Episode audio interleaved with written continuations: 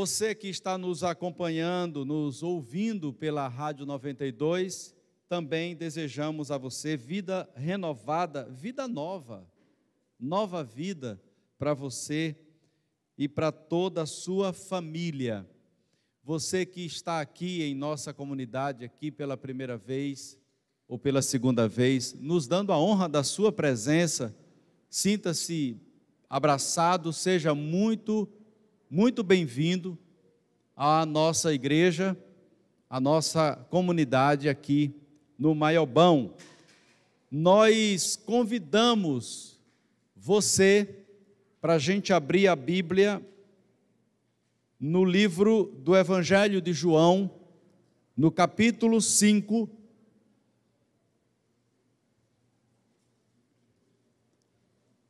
Evangelho de João, capítulo 5.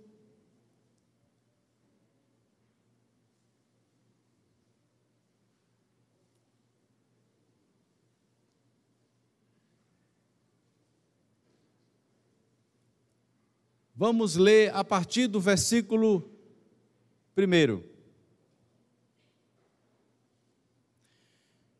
passadas estas coisas, havia uma festa dos judeus e Jesus subiu para Jerusalém. Então Jesus ele vai para Jerusalém, ele está em um outro ambiente, ele está é, na região de Caná da Galileia e agora ele faz o movimento geográfico para Jerusalém.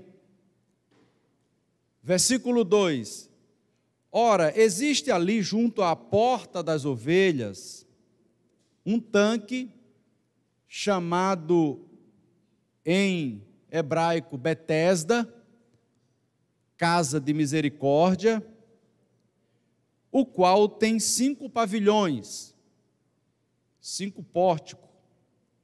Nestes, nestes, nestas entradas, jazia uma multidão, uma multidão de cerca de uma multidão de enfermos, cegos, coxos, paralíticos.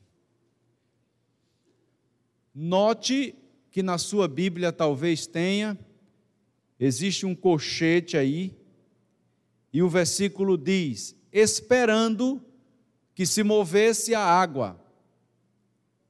Porquanto um anjo descia em certo tempo, agitando-a, e o primeiro que entrava no tanque uma vez agitada a água, sarava de qualquer doença que tivesse, aí fecha-se o colchete ou parêntese aí na sua Bíblia.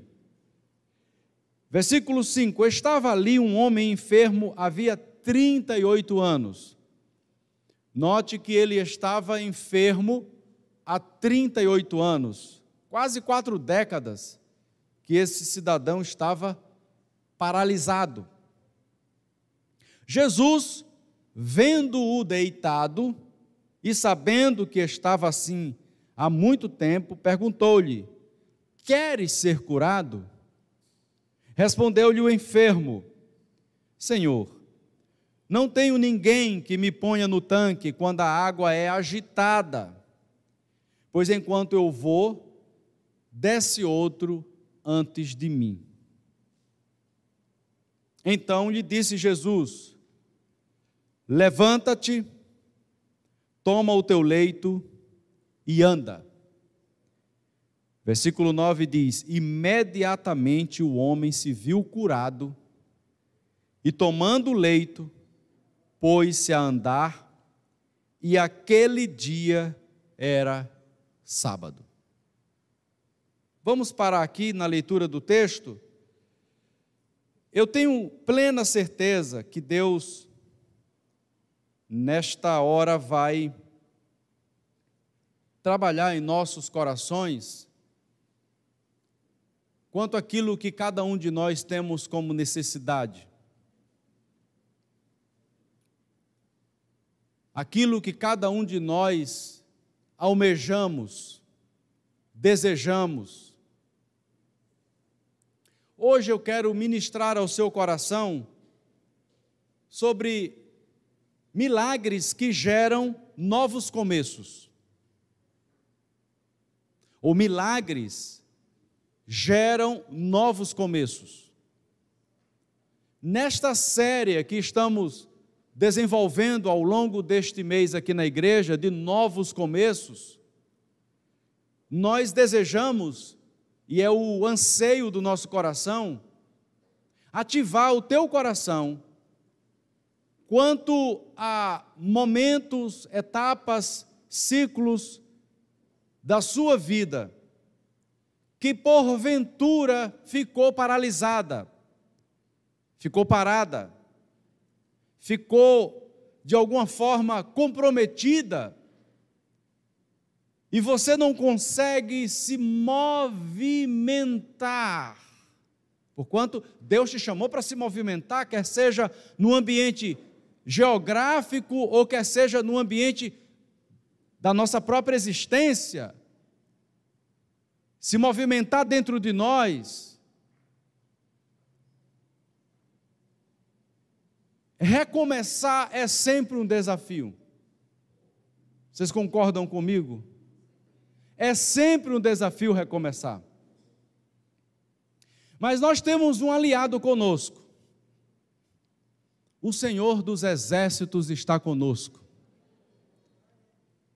O salmista diz: O Deus de Jacó está conosco. Esta semana eu planejei fazer uma viagem à Imperatriz para ontem, sábado. E eu fiz um planejamento de sair de São Luís quatro horas da manhã, indo em direção à Imperatriz, chegando lá na hora do almoço, descansando à tarde, empossando o pastor José Reinaldo à frente da nossa igreja ali em Imperatriz, tendo um tempo com os irmãos, indo dormir e depois, domingo pela manhã, hoje, quatro horas da manhã, eu rasgaria de volta para ou eu rasgava de volta para São Luís. Era uma viagem de bate volta, viagem rápida. E assim eu fiz, me planejei, aluguei um carro, porque a estrada não está muito boa, e peguei o carro e saí um Ford K. Peguei o pastor Rodrigo, pastor Erivaldo, presbítero Robert, a diretoria do presbitério, e descemos às quatro horas da manhã, que o meu horário é horário de militar. Eu não servi o exército, mas eu desenvolvi a técnica do horário. Eu gosto de horário. E quatro horas da manhã eu estava na porta do Robert, buzinando para ele entrar dentro do carro para a gente seguir viagem. E assim fomos. Quando eu cheguei no campo de Perizes às quatro e quarenta da madrugada, eu bati a roda do carro dianteira num buraco, o pneu estourou e eu encostei logo no acostamento, claro, para fazer a troca e seguir viagem. Fui atrás do carro para pegar o, a chave de roda e a chave de roda, para minha surpresa, era incompatível com os parafusos do carro. Que estranho. E então eu é, fiquei desesperado. Pensei, meu Deus, e agora? Como trocar o pneu desse carro? Fomos para o plano B, dando as mãos. Agora imagina, quatro homens de madrugada, 4 e 40 levantando as mãos no campo de Perizes. Quem aqui gostaria de parar para ajudar a gente aí? Levante a mão.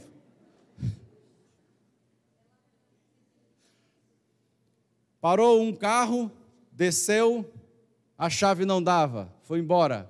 Outro, e assim, seis carros, e a chave, as chaves não davam.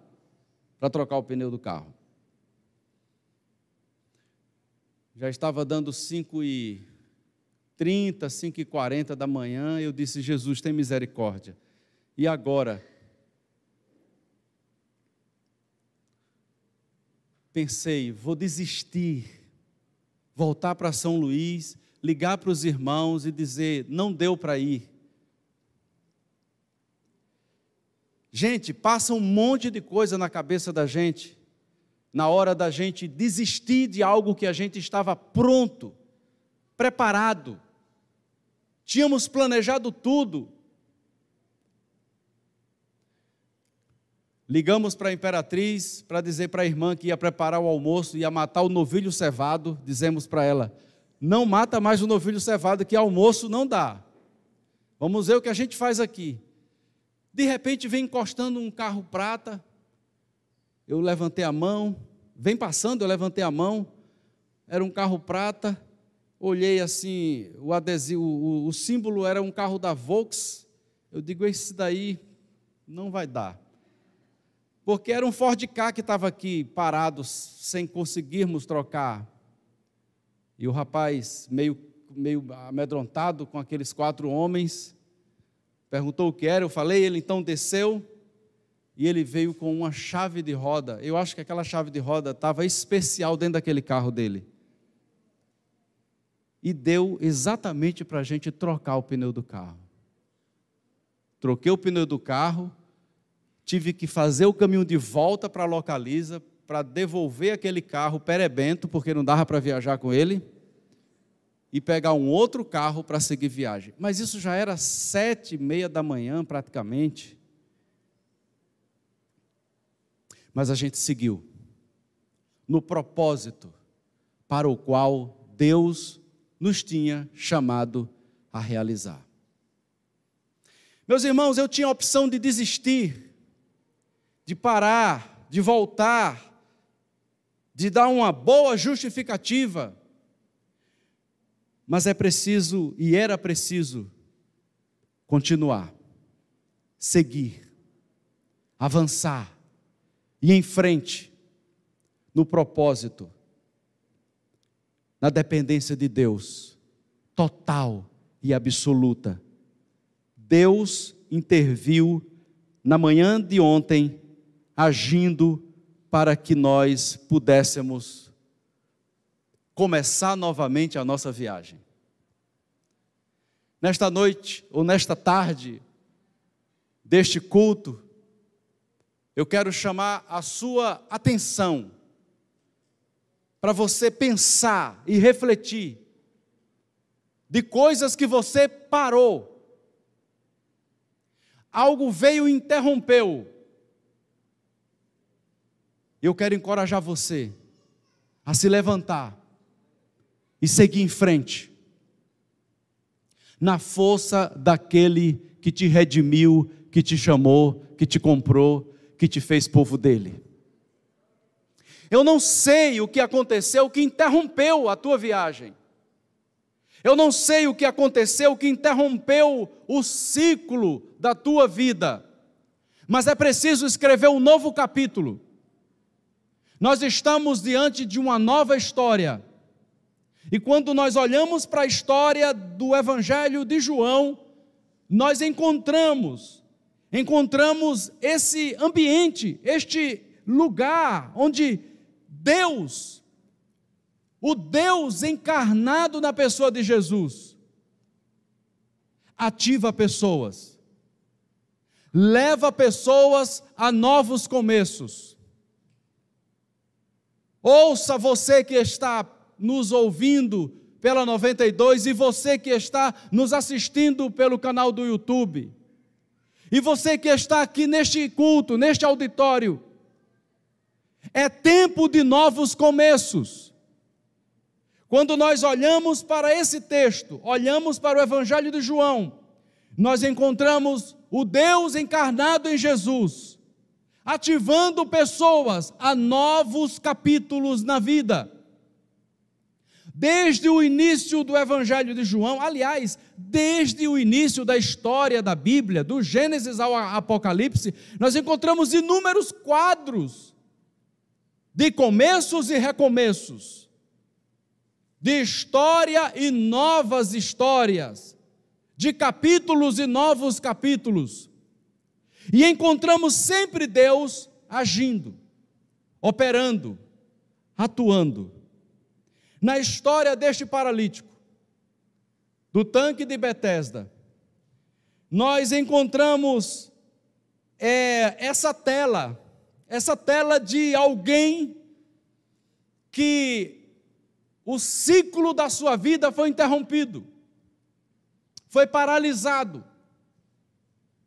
Note que o texto vai dizer e a história vai revelar um problema, e um problema que eu o classifico em alguns, algum, algumas, alguns capítulos, ou em algumas, alguns pontos deste problema. O primeiro problema encontra-se no fato de que este homem estava preso, paralisado há 38 anos.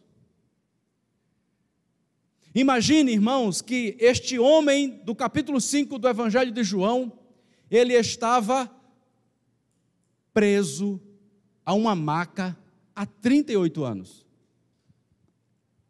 Não são 38 semanas, nem 38 dias, nem 38 meses, são 38 anos que este homem foi afetado por uma doença, por algo na sua vida que o impedia de circular, de transitar, de viver a vida social, de desenvolver a sua caminhada como todas as outras pessoas. Este homem, ele tinha o problema de estar preso há 38 anos a uma enfermidade, a um problema. Segunda coisa que a gente percebe é que este homem, além de 38 anos de paralisia, ele agora encontra-se em um lugar onde as pessoas que estão ao seu redor, elas são pessoas que estão lutando pela sobrevivência. Veja que o texto diz que aquelas pessoas que estavam ali no tanque de Betesda, essas pessoas, elas aguardavam a agitação da água por um anjo que supostamente se manifestava ali. E a primeira pessoa que entrava, presumia-se que ela fosse curada. E aquele homem estava ali e ninguém o jogava lá dentro. Aquela aquele ambiente estava carregado de pessoas necessitadas e note que a necessidade das pessoas as fazia perder a sensibilidade pela generosidade ou por ser benevolente com quem está ao lado. Era uma multidão de enfermos, cegos, coxos, paralíticos, esperando o movimento das águas, e aí, quando a água se movimentava, era cada um por si. O primeiro que se jogava, se jogava no afã de buscar a sua bênção. Gente, que tela isso aqui. Que, eu não sei se vocês conseguem perceber as nuances disso aqui. Que tela, que quadro é isso aqui? Será que isso aqui fala de, desse, desse ambiente que a gente transita neste mundo? Neste ambiente de competição? Será que aqui a gente encontra assim alguma coisa como competição aqui? Esse pit stop aqui é um pit stop de competição. Isso aqui é uma guerra de sobrevivência. Quem jogasse primeiro recebia a bênção, amigo, e não estava nem aí para o outro. Eu li esses dias um filósofo chamado Xu Han, ele escreveu um livrinho que fala sobre a sociedade de cansaço, que é essa sociedade que a gente está vivendo. Este filósofo é coreano e fez o doutorado dele em Munique, na Alemanha. E ele é um, uma espécie de alguém que lê a sociedade que a gente está vivendo, que a gente está inserido. E ele vai dizer que essa sociedade, ela está cansada. Porque a lógica das relações entre as pessoas é a lógica da competição, é a lógica da sobrevivência, é a lógica da busca acelerada pela realização. O homem pós-moderno busca realizar-se em tudo que faz. E nessa busca, Churran, analisando a sociedade, ele vai dizer que as pessoas estão adoecendo. As pessoas estão adoecendo emocionalmente. As pessoas estão adoecendo, e aí sou eu que estou dizendo na minha análise, espiritualmente. Por quê? Porque na sociedade de cansaço, nós estamos perdendo a dimensão do outro, de quem está ao nosso lado, de quem precisa que a gente olhe nos olhos, enxergue a alma, olhe a necessidade, olhe o coração. Nós estamos todo o tempo atrasados, atrasados para o trabalho, atrasados para a igreja, atrasados para estudar, atrasados para ler a Bíblia, atrasados para orar, atrasados para dormir. Estamos todo o tempo nessa nesse circuito que nos impulsiona a essa vida de competição, onde a gente olha para quem está ao nosso lado e às vezes quem está ao nosso lado é até o nosso próprio cônjuge, e a gente olha para ele e vê um competidor. Que loucura isso, gente! Que loucura o que estão fazendo com o ser humano nesse tempo. Tem cônjuge que compete com o outro. Tem marido que compete com a esposa, tem esposa que compete com o marido. Eu vejo nessa, nessa, nesse quadro aqui, nessa tela, um ambiente de sobrevivência, de competição, de busca acelerada pela realização. Veja, esse problema aqui é um problema que fala sobre nós, que fala sobre a sua vida e sobre a minha vida. 38 anos de paralisia, desespero pela sobrevivência. Terceiro, crença misteriosa da agitação da água por um anjo, ou seja, o mistério. E é ou não é que a gente gosta de um mistério? Já parou para pensar sobre isso?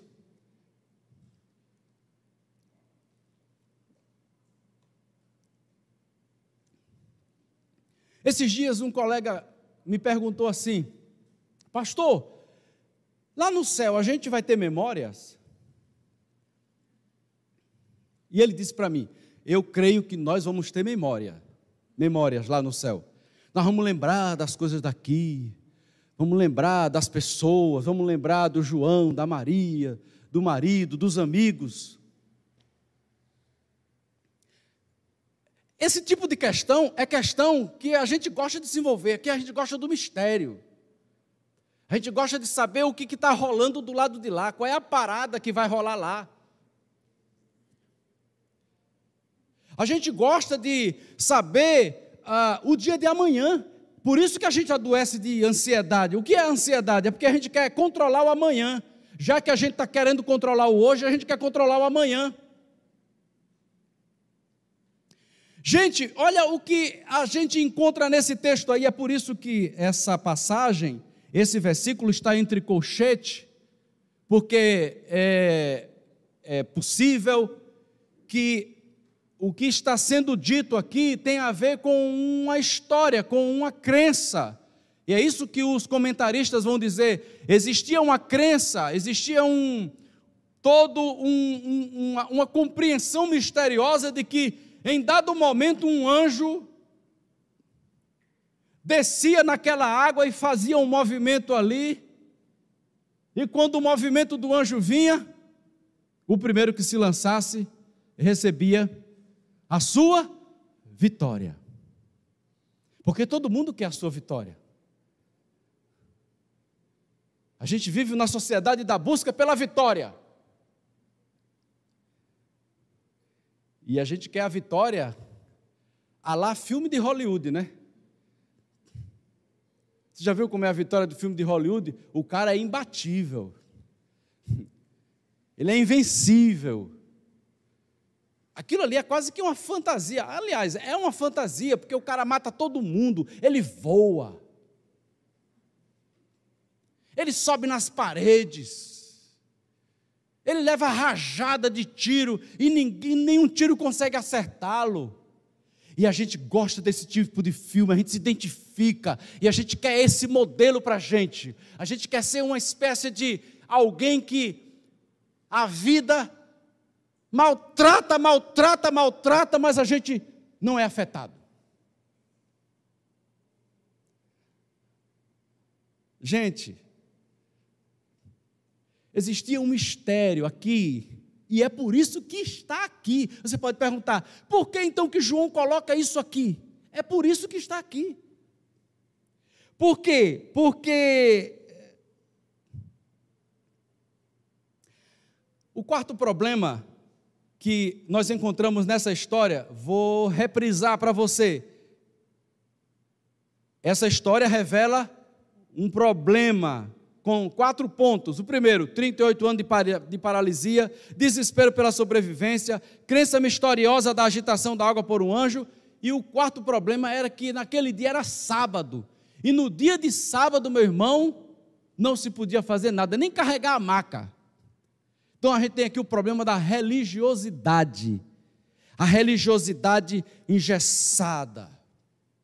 Aquela religiosidade que ela é contra o que Deus quer fazer. Contra as pessoas é, reiniciarem o sistema operacional da sua alma. Então, é aquela religiosidade que quando vê o irmão cantando na igreja, batendo palma, e ele dá um passinho para cá, um passinho para lá, e a gente olha assim e diz assim: o que é isso? Na casa de Deus tem que ter reverência. Ele associa a reverência com o movimento da pessoa, na hora do louvor, na hora da música. Mas ele acha que pessoa não pode ser alegre, ser feliz, celebrar, cantar, gritar, glorificar, dar gritos de aleluia. Esse irmão está gritando muito do meu lado, esse irmão glorifica demais, esse irmão podia ficar em silêncio. Deixa o irmão rasgar a alma, meu irmão. Deixa o irmão abrir a alma, deixa o irmão abrir a boca e dilatar a alma. Deixa o irmão chorar, deixa o menino rodar.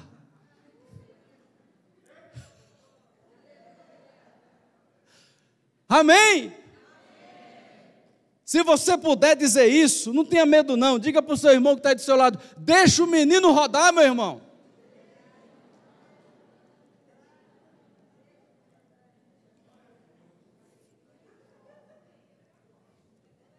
Não, hoje é sábado, Hoje não é dia de cura, hoje não é dia de milagre, hoje não é dia de recomeço.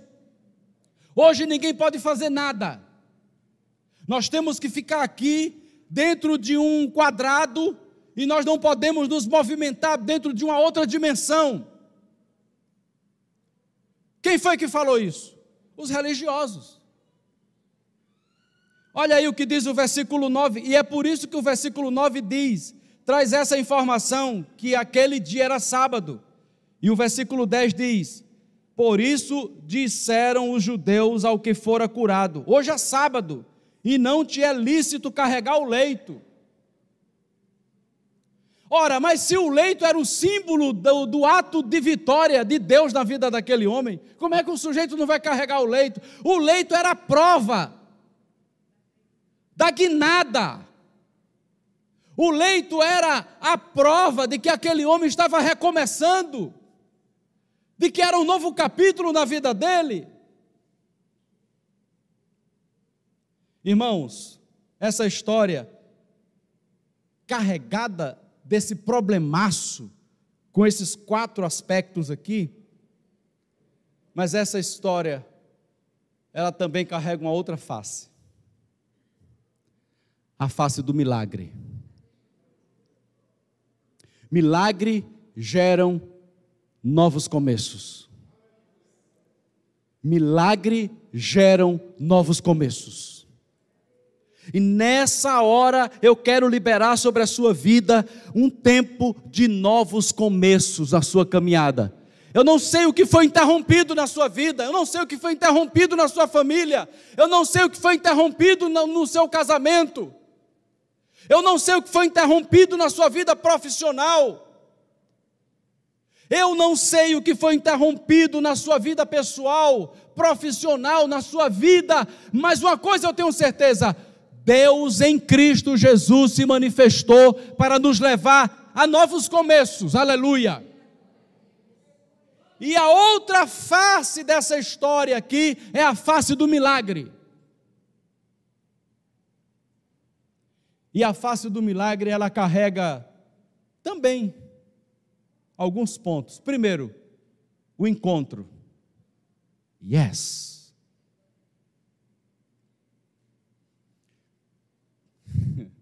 Todos os milagres na Bíblia, você pode observar, ele está dentro deste, deste, disto que eu vou chamar de circuito, está dentro do circuito do encontro. É Deus que se move na direção do necessitado. Deus que se move na direção daquele que precisa. Aquele homem estava ali há 38 anos, carregando aquela vida, vivendo aquela paralisia. Mas naquele dia, Jesus, o Verbo encarnado, passou naquele lugar e aquele encontro foi marcado pelo próprio Deus. Deus se moveu na direção daquele homem. Deus se move na direção de pessoas. Deus se move na direção de gente. Deus se move na direção de corações. E Deus está se movendo na sua direção, meu irmão. Deus está se movendo na sua direção, minha irmã. Se você crê que Deus se move na sua direção, então você pode vivenciar um novo começo na sua vida. Você pode ser feliz, você pode ser alegre, você pode celebrar, você pode cantar a vitória, você pode viver o milagre de Deus na tua vida. Você não precisa ficar preso ao passado. O encontro e os personagens do encontro é Jesus e o paralítico. O propósito é fazer com que, da mesma forma como aquela vida foi afetada pela paralisia, aquela vida será agora afetada por aquele que tem o poder, o controle sobre todas as coisas, Jesus.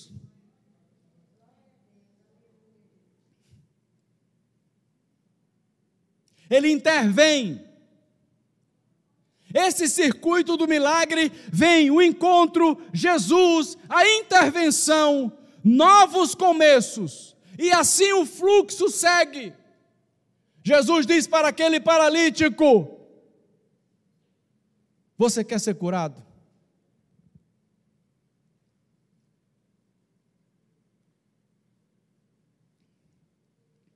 A dor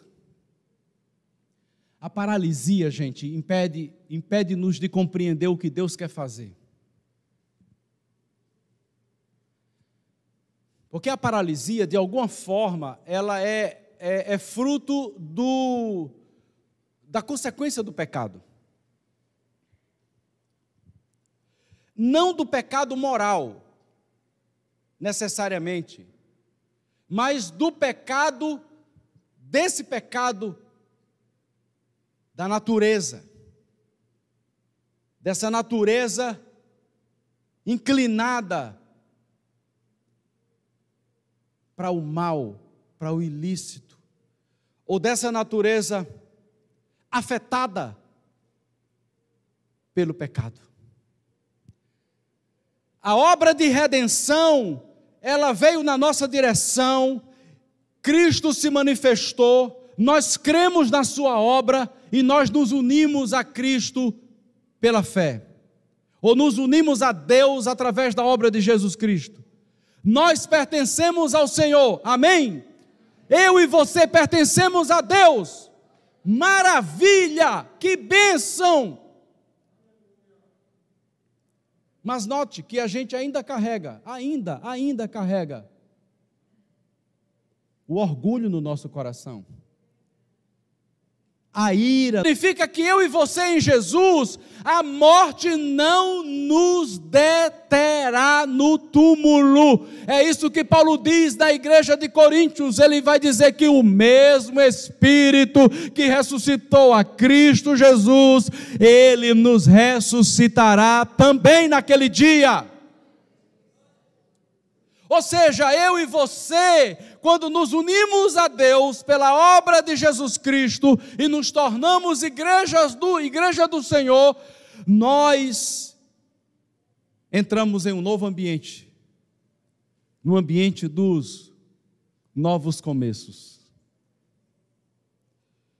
Se a gente cair, a gente pode se levantar. Yes! Se a gente adoecer, a gente pode ser curado. Se tentarem nos destruir, a gente pode confiar na obra de Jesus e ficar de pé. Se alguma coisa não está dando certo na nossa vida, nós podemos confiar no Senhor, confiar em Jesus, confiar na Sua obra e saber que o amanhã poderá ser melhor do que hoje, porque hoje é melhor do que ontem, porque na cruz o nosso Senhor venceu principados e potestades. Irmãos queridos, nós estamos no espaço do milagre. Milagre nos leva para novos começos. Quando aquele rapaz encostou com o carro e aquela chave deu na, na roda daquele carro que estava ali no prego, eu entendi: o Senhor cuida de nós, que maravilha! Vamos recomeçar a nossa viagem, mesmo que não tenha dado certo o planejamento que eu fiz, mas o Senhor agora interviu de uma maneira poderosa e podemos seguir caminho. Se alguma interrupção parou você, alguma interrupção afetou o teu coração, alguma interrupção afetou a tua alma, e você está pesado, pesado, carregado, está nesse ambiente, nesse pit stop da, do tanque de Betesda, esperando um mistério, uma água que vem de Israel, quem sabe? Tomar um gole magia. Uau! Novo mundo. Quem sabe sete pulinhos.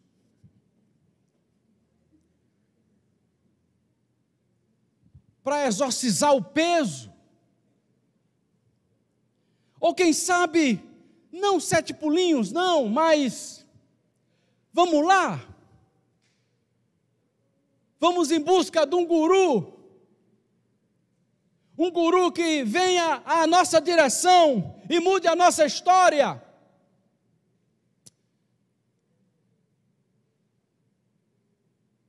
O texto apresenta um que é poderoso, e é por isso que ele está ali.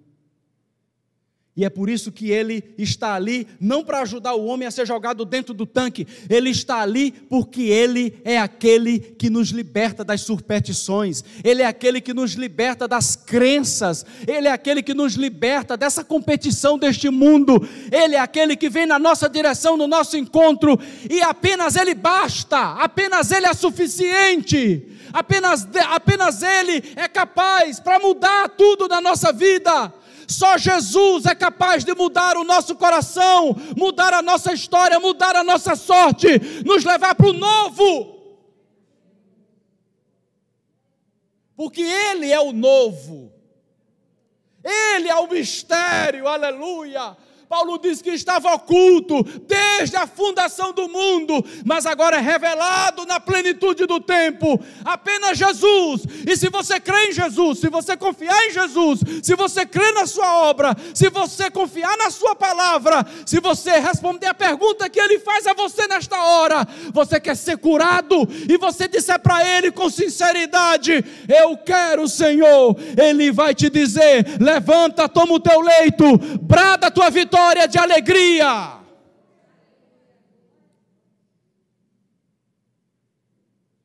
É por isso que o texto narra essa história, porque essa história faz parte do sinal do qual João está apresentando o Filho de Deus, o Verbo encarnado, o Todo-Poderoso. Que ao invés de pegar na mão daquele homem e jogá-lo dentro daquele tanque, ele apenas diz: levanta-te, toma o teu leito, ou seja, toma o teu algoz, toma o teu companheiro de vida. E faz o seguinte: anda com ele mostrando como estandarte o símbolo da tua vitória, o símbolo do teu novo começo da tua nova vida. Aleluia! Eu imagino aquele homem chegando em casa e a sua esposa, a sua família, olhando para ele com aquela maca na mão, e ela, e aqueles homens, aquelas pessoas, e perguntando para ele o que foi que aconteceu, quem foi que realizou isso, você conseguiu mergulhar dentro daquela água, e aquele homem dizendo para as pessoas, dizendo para os familiares, dizendo para os judeus: não, foi Jesus, ele me curou, ele mudou a minha sorte, ele me fez caminhar em um novo caminho. Você crê nesta noite que o Senhor pode te levar a um novo caminho, a uma nova história, a recomeçar? Se levante desta maca, minha irmã. Se levante desta maca, meu irmão. Se levante desta maca, meu querido jovem. Se levante deste lugar que te aprisiona. Se liberte pelo poder do nome de Jesus, o nome que está acima de todo nome. Aramassu decanta labachurianda arabacheia. Se levante deste problema. Essa marca é o símbolo de problema, é o símbolo de paralisia, é o símbolo de dificuldade, é o símbolo de situações que a gente não tem controle. Se levante e comece a caminhar, a transitar no ambiente daquele que te diz: levanta-te. Eu sou o Alfa e o Ômega, o princípio e o fim, aleluia. No circuito de Jesus, meu irmão, nós podemos sim ser transformados. Viver o novo. Está desempregado, meu filho? Confia na palavra de Jesus. Levanta-te prepara o teu currículo e anda. Porque o Senhor vai abrir portas na tua vida, porque Ele é Deus de milagres. Amém? Você crê nisso, meu irmão? Se você entrou por aquela porta desesperado, sem esperança, você está no lugar certo, no lugar da esperança, no lugar da graça, no lugar da cura. Olha o que está escrito aqui dentro deste santuário: oração, restauração, santidade, vida, vitória, graça, fé, esperança, cura, amor. Você está dentro desse ambiente, aleluia ambiente de recomeço. Tem uma macona dentro da tua casa, um problemão dentro da tua casa, descansa naquele que te diz: levanta-te, toma o teu leito e anda. Deus te leva a se movimentar, se movimenta sobre essas questões todas que estão aí por resolver. O Senhor, nesta noite, quer ativar você para o ministério, ativar você para a vida, ativar você para caminhar para frente, olhar para o alvo, olhar para Jesus.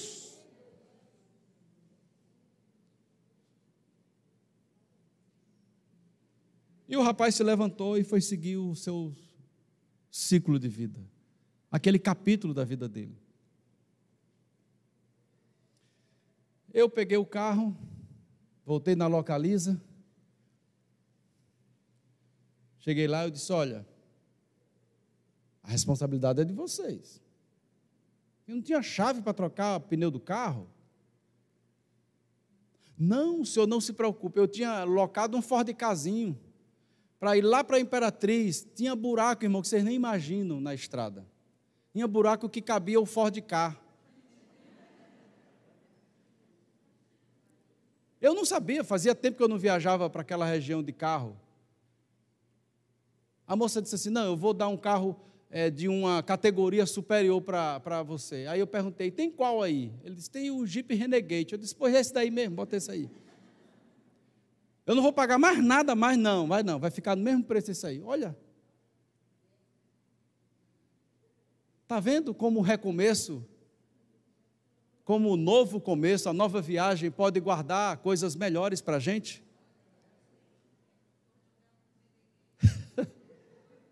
Eu viajei no Renegade, olhando de cima para a estrada.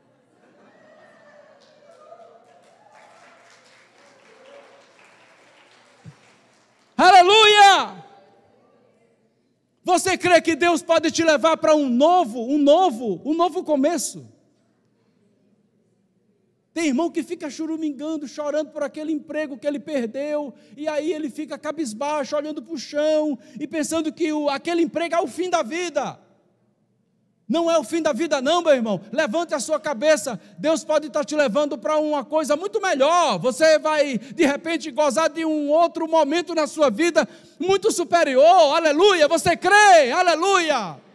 Porque se você não crê, eu creio por você. Deus é assim, é assim que Deus trabalha, é assim que Deus faz. É esse o Deus que nós abraçamos pela fé em Jesus Cristo. É Deus que leva-nos a novos capítulos. Creia.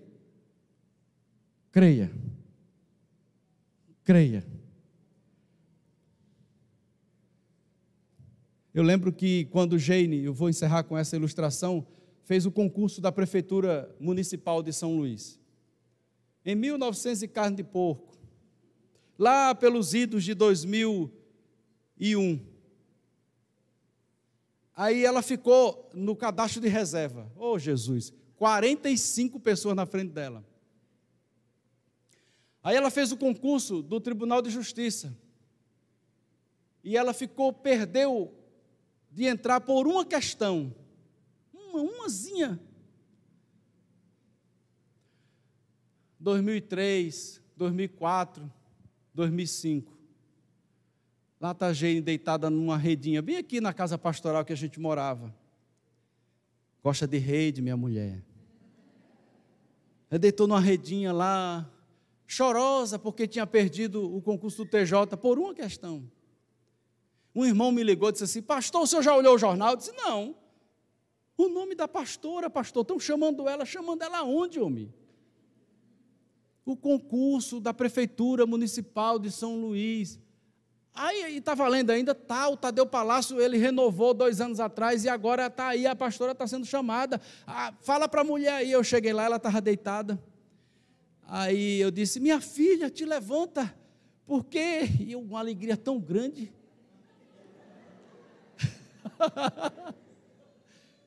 Te levanta dessa marca, minha irmã. E ela.